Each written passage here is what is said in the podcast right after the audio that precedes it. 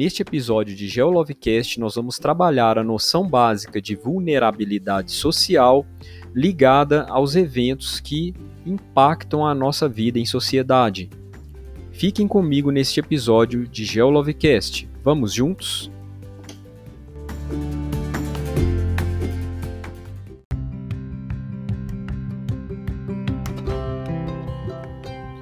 Meus queridos amigos, minhas queridas amigas, na próxima semana nós vamos trabalhar uma nova temática ligada à noção é, de nacionalidade, população e etnia.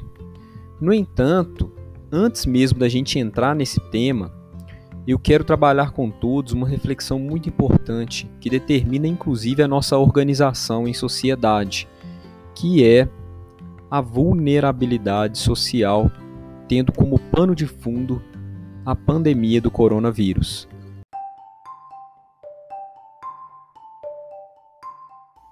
Nas próximas semanas, nós vamos passar a estudar conceitos básicos de população, etnia e nacionalidade.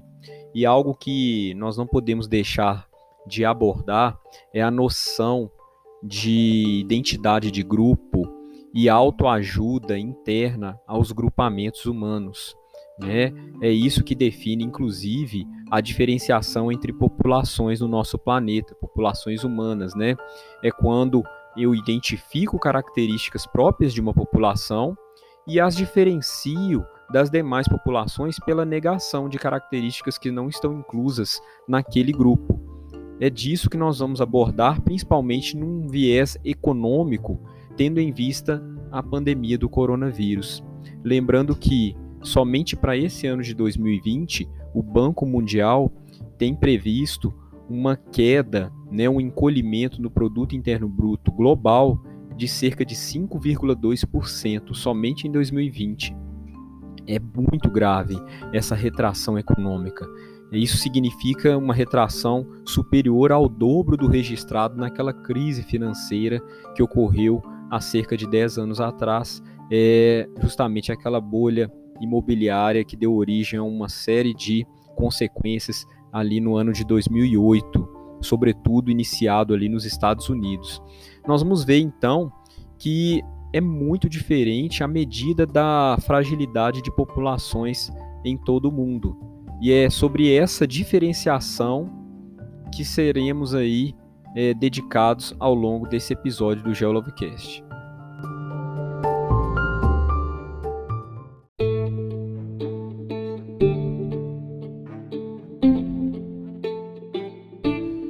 Quando nós pensamos em fragilidade, nós podemos iniciar o nosso raciocínio lembrando principalmente da esfera individual. Todos nós somos passíveis de corrermos riscos aí de danos à nossa saúde, né? Principalmente é, num raciocínio mais imediato, vamos lembrar aí da, dos fenômenos naturais extremos, né? Todos nós somos frágeis a algumas situações climáticas extremas, como vento muito forte, chuva torrencial, frio, calor extremo. Todas essas são exemplos de condições naturais que fazem com que o ser humano é, adote algumas medidas de proteção, seja no, na esfera individual, familiar, social, coletiva, comunitária. São condições naturais severas que apresentam um risco à nossa vida, né? a perpetuação da nossa espécie, a nossa vida é, de uma maneira mais harmônica. E isso é um tipo de vulnerabilidade mas nós temos outras origens de fragilidades que podem acometer aí a nossa população, né? É, nós estamos vendo aí de uma maneira muito clara um tipo de risco a que estamos submetidos de contágio a uma doença que tem um certo índice de mortalidade. É, essa doença ela promove um contágio, né? Tem um risco de contágio igual a toda a população, né, que pode se expor mais ou menos a este risco. No entanto, o que a gente observa é que a capacidade coletiva de reação ou de prevenção a esse contágio se dá de uma maneira bastante desigual no mundo todo. É por isso que esse pano de fundo da pandemia nos ajuda muito a entrarmos no assunto sobre etnia, população e nacionalidades, porque é onde nós observamos principalmente como que cada país, como que cada, cada grupo social, em sentido bastante amplo, tem reagido a, a essa catástrofe natural aí que é esse novo vírus, né, com alto índice de contágio e com, em certa medida, um, uma taxa razoável aí de mortalidade. E é até por isso mesmo que vale a reflexão, né, gente? Porque nós sabemos que é, não necessariamente não são todas as camadas sociais, não são todos os poderes aquisitivos que conseguem um amparo, né, com tratamentos dignos e também, mais do que isso, antes mesmo do tratamento, né, quando a gente fala já de uma confirmação é, de contaminação no indivíduo, até mesmo faixas da população que não conseguem sequer condições básicas de se prevenirem é, do contágio, com, com coisas como acesso à água tratada, sabão, detergente, álcool em gel, que seja, para que os riscos de contágio decresçam aí a partir de condutas básicas aí de higiene pessoal. Então é quando a gente vê aí, principalmente vale uma reflexão sobre a coesão social dos agrupamentos humanos nacionais, né? Vamos fazer esse recorte aí. É, a capacidade que as instituições têm de dar uma resposta. Né? E quando a gente pensa nessa capacidade de resposta da, de uma coletividade, de um grupo nacional, de uma população, nós estamos refletindo justamente sobre desigualdade social, né? Desenvolvimento econômico real, que é muito diferente, diferente de progresso econômico. Né? E é sobre isso que nós vamos refletir os tipos de vulnerabilidade, quem é que está submetido a essas fragilidades, quais são as fragilidades que acometem as nossas populações atualmente e o porquê que normalmente esses riscos ainda representam um dano muito grande à nossa vida em coletiva aí, ok?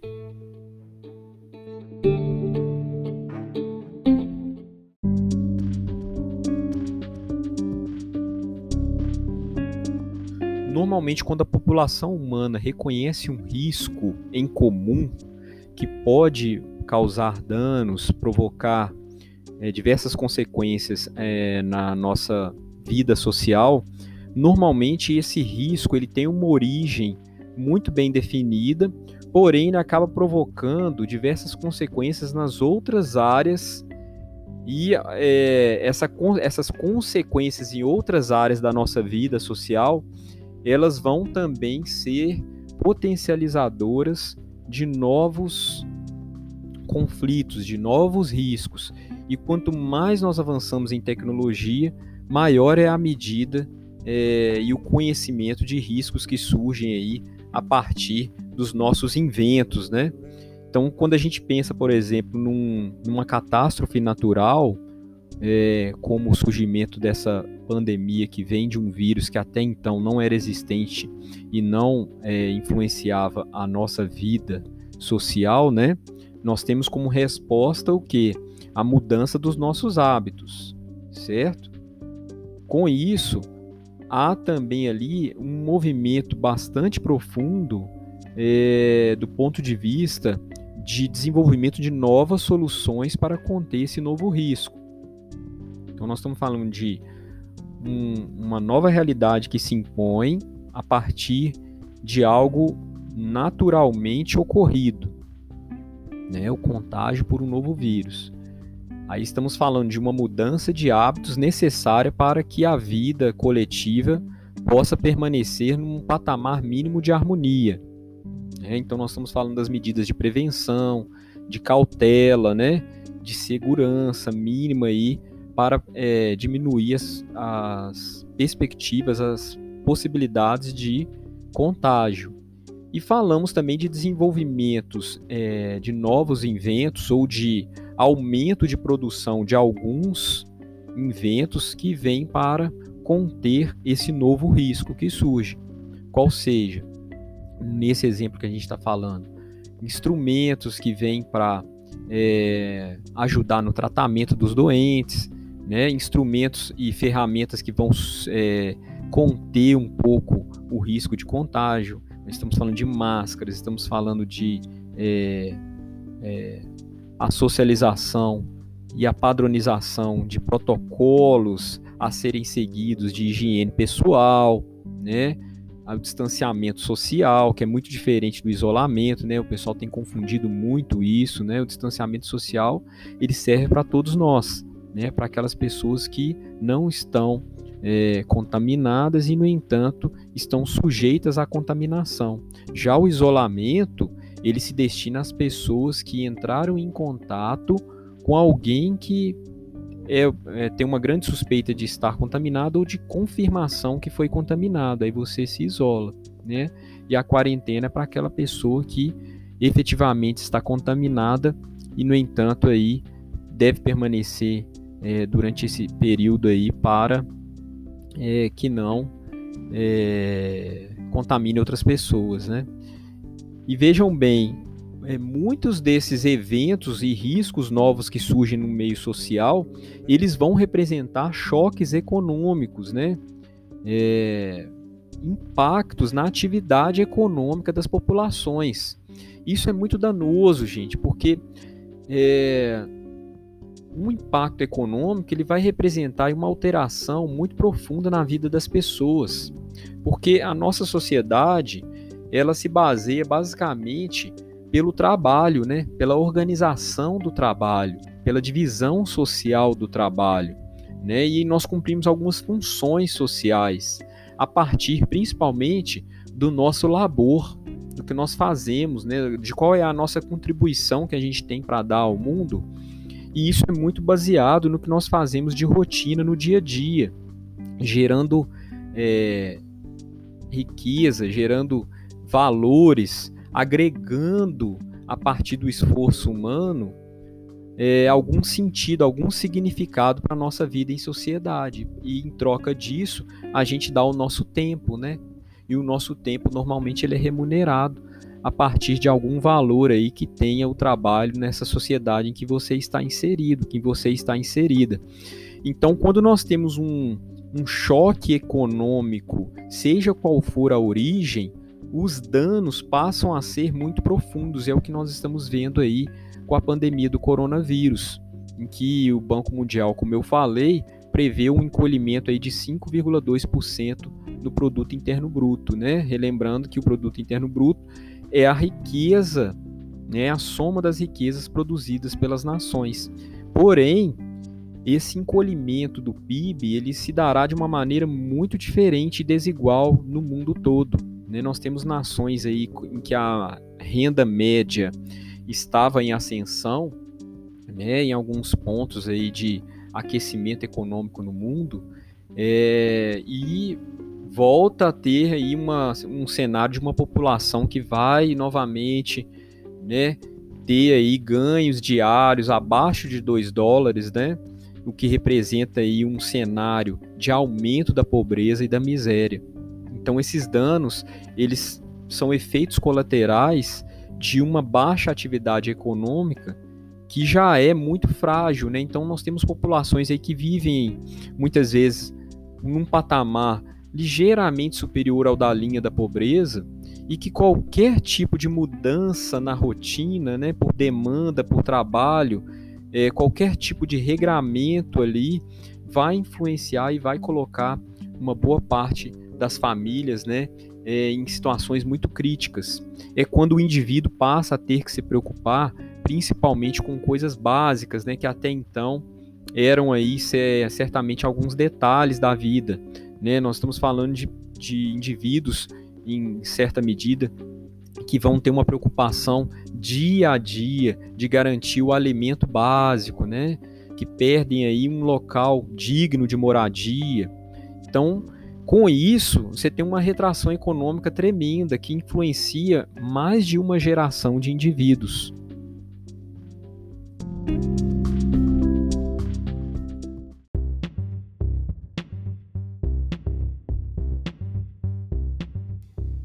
E certamente cada organização populacional é, fechada ali dentro de si, com seus regramentos sociais, com suas é, capacidades de resposta, seja no âmbito moral, cultural, no âmbito até mesmo da crença, né, da tecnologia, acesso à informação, ela vai ser determinante para a capacidade de reação a esses abalos econômicos, seja qual for a origem desses abalos. Então é por isso que nós falamos da importância de uma governabilidade bem organizada, né?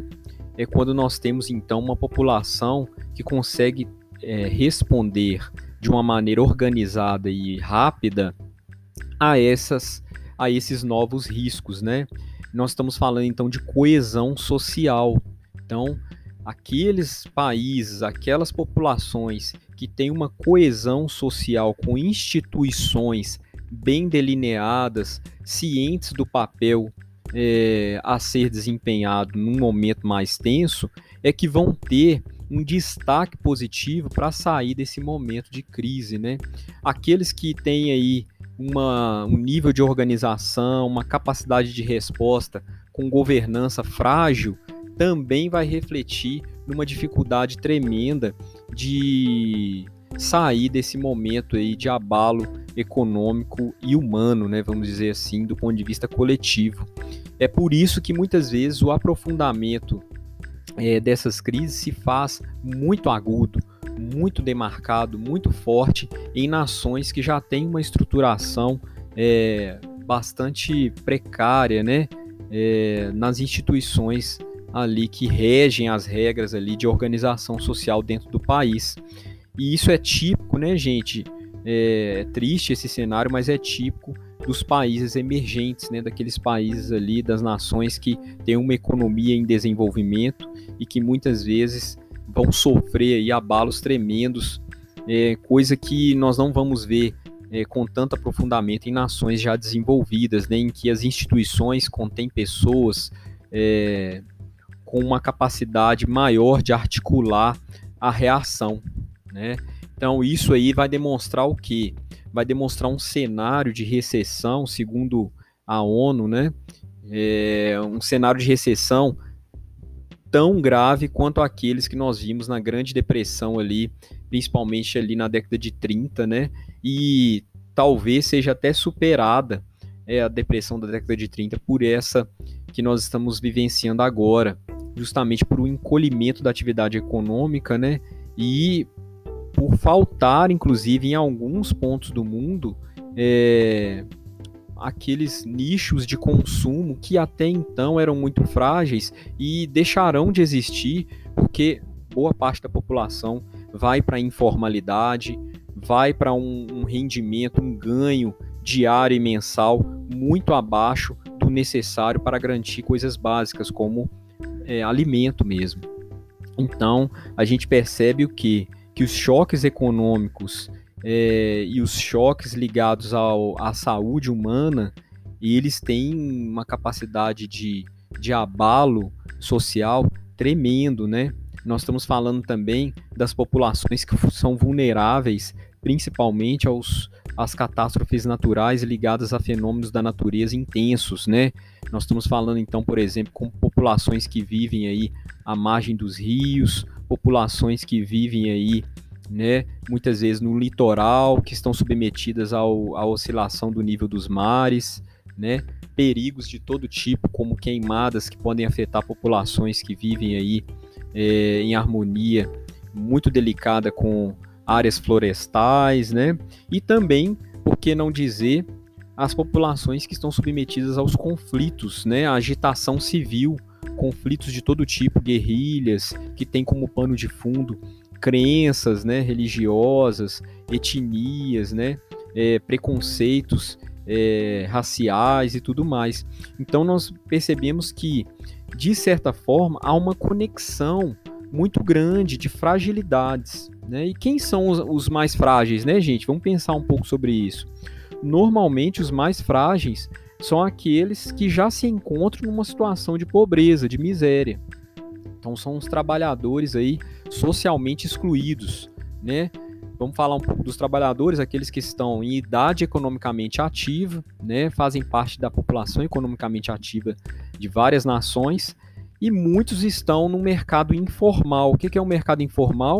É aquele em que o trabalhador não tem acesso a direitos básicos, como férias, é, salário digno, né, condições básicas de trabalho, como é, direito a, a se vestir bem, se alimentar bem, né, a ter um meio de transporte para se deslocar até o local de trabalho. Isso tudo então vai denotar o que faixas da população que são mais vulneráveis a, por exemplo, uma pandemia como a do coronavírus. Vamos é, ligar também esses pontos. Mulheres são muito vulneráveis a esse tipo de abalo aí ligado a choques econômicos e nível de saúde, porque as mulheres desempenham um papel sobremaneira na sociedade de maneira predominante, né? Claro que isso tem mudado e é bom que se mude mesmo, mas é de sobrecarga, né? As mulheres vivem sobrecarregadas, principalmente é, tanto na cultura ocidental quanto em outras culturas, viu, gente? Isso não é algo exclusivo da cultura ocidental. É, muitas vezes desdobrando funções e papéis aí ligados a trazer também recursos para dentro do lar, né? E dentro do lar aí com uma série de responsabilidades. Então a, elas acabam se expondo, é, vocês mulheres, né? Que me escutem, é, é uma realidade bastante triste, né? Que precisa mudar tem que mudar, né? Outros, outros é, faixas populacionais que sofrem de impactos desse tipo, portadores de deficiência, migrantes, né? Pessoas apátridas que perderam aí a nacionalidade. Nós vamos ver um pouco sobre esse tema mais adiante. Crianças, idosos e jovens que ainda estão em busca aí de ocupação, né? Que estão entrando aí na idade economicamente ativa. E são comunidades muitas vezes que estão alocadas aí numa posição geográfica justamente em que há uma atividade econômica incipiente, né, com ciclos aí de sensibilidade. São populações também rurais, né, gente, que vivem aí muitas vezes a, partir de ganhos é, ligados a períodos de safra, né? Então, se você tem uma, uma estação chuvosa muito seca, isso vai provocar também um impacto econômico grande para aquela população ali que depende daquela cultura, né? E é lógico, a resposta de uma população do ponto de vista coletivo, ela vai se dar a partir de, do, do que nós chamamos de rede de proteção social. Né? Nós fazemos parte de uma rede de proteção social. Se a gente for puxar em escala, é, nós fazemos parte né, de uma rede de proteção nacional, regional e local, e aí vai depender muito da articulação e da participação de cada um de nós em redes de proteções sociais aí que culturalmente são muito importantes, né? É, a coesão, é, tendo em vista a ajuda mútua para sairmos de situações difíceis. Então, a gente fica com essa reflexão é, sobre como será o mundo daqui por diante.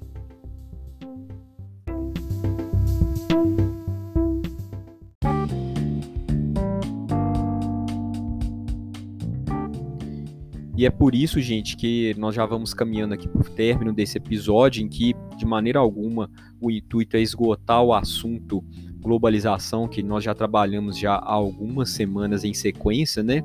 Até porque quando nós formos tratar na próxima semana sobre população, etnia e nacionalidade, teremos também uma abordagem do ponto de vista tecnológico e econômico, mas vale a pena destacar o que nós temos aí pensado nas últimas semanas, né, acerca da globalização. Aquela velha frase que nós temos trabalhado aí: o sonho de poucos é o pesadelo de muitos. Né? Quando a gente vê, por exemplo, num caso de pandemia como essa, que é, tudo bem, o contágio pode é, atingir qualquer pessoa, qualquer indivíduo da sociedade. No entanto, a forma como esse indivíduo e as condições que são dadas a ele de encarar né, essa contaminação são muito desiguais. Não estou falando só de Brasil, não. Claro que o Brasil é um expoente, infelizmente, de desigualdade social, né? As nossas redes de proteção, elas têm evoluído, mas ainda são muito precárias, né? Redes de proteção governamental. E vale aquela velha consideração, né? Muito importante protegermos uns aos outros, né? Então, assim, é, não só do ponto de vista da política governamental, mas do ponto de vista de noção de coletividade, de vizinhança mesmo, né? De um ajudar o outro, fortalecer, é, contribuir para construir uma noção de autoproteção e de proteção ao próximo, né? Até porque nós fazemos parte de uma nação que ainda precisa caminhar demais, né? Assim como outros lugares no mundo, precisamos caminhar muito ainda é, nessa questão da cidadania e de se preocupar com a realidade coletiva, né? E não somente preocuparmos com o que acontece conosco, né?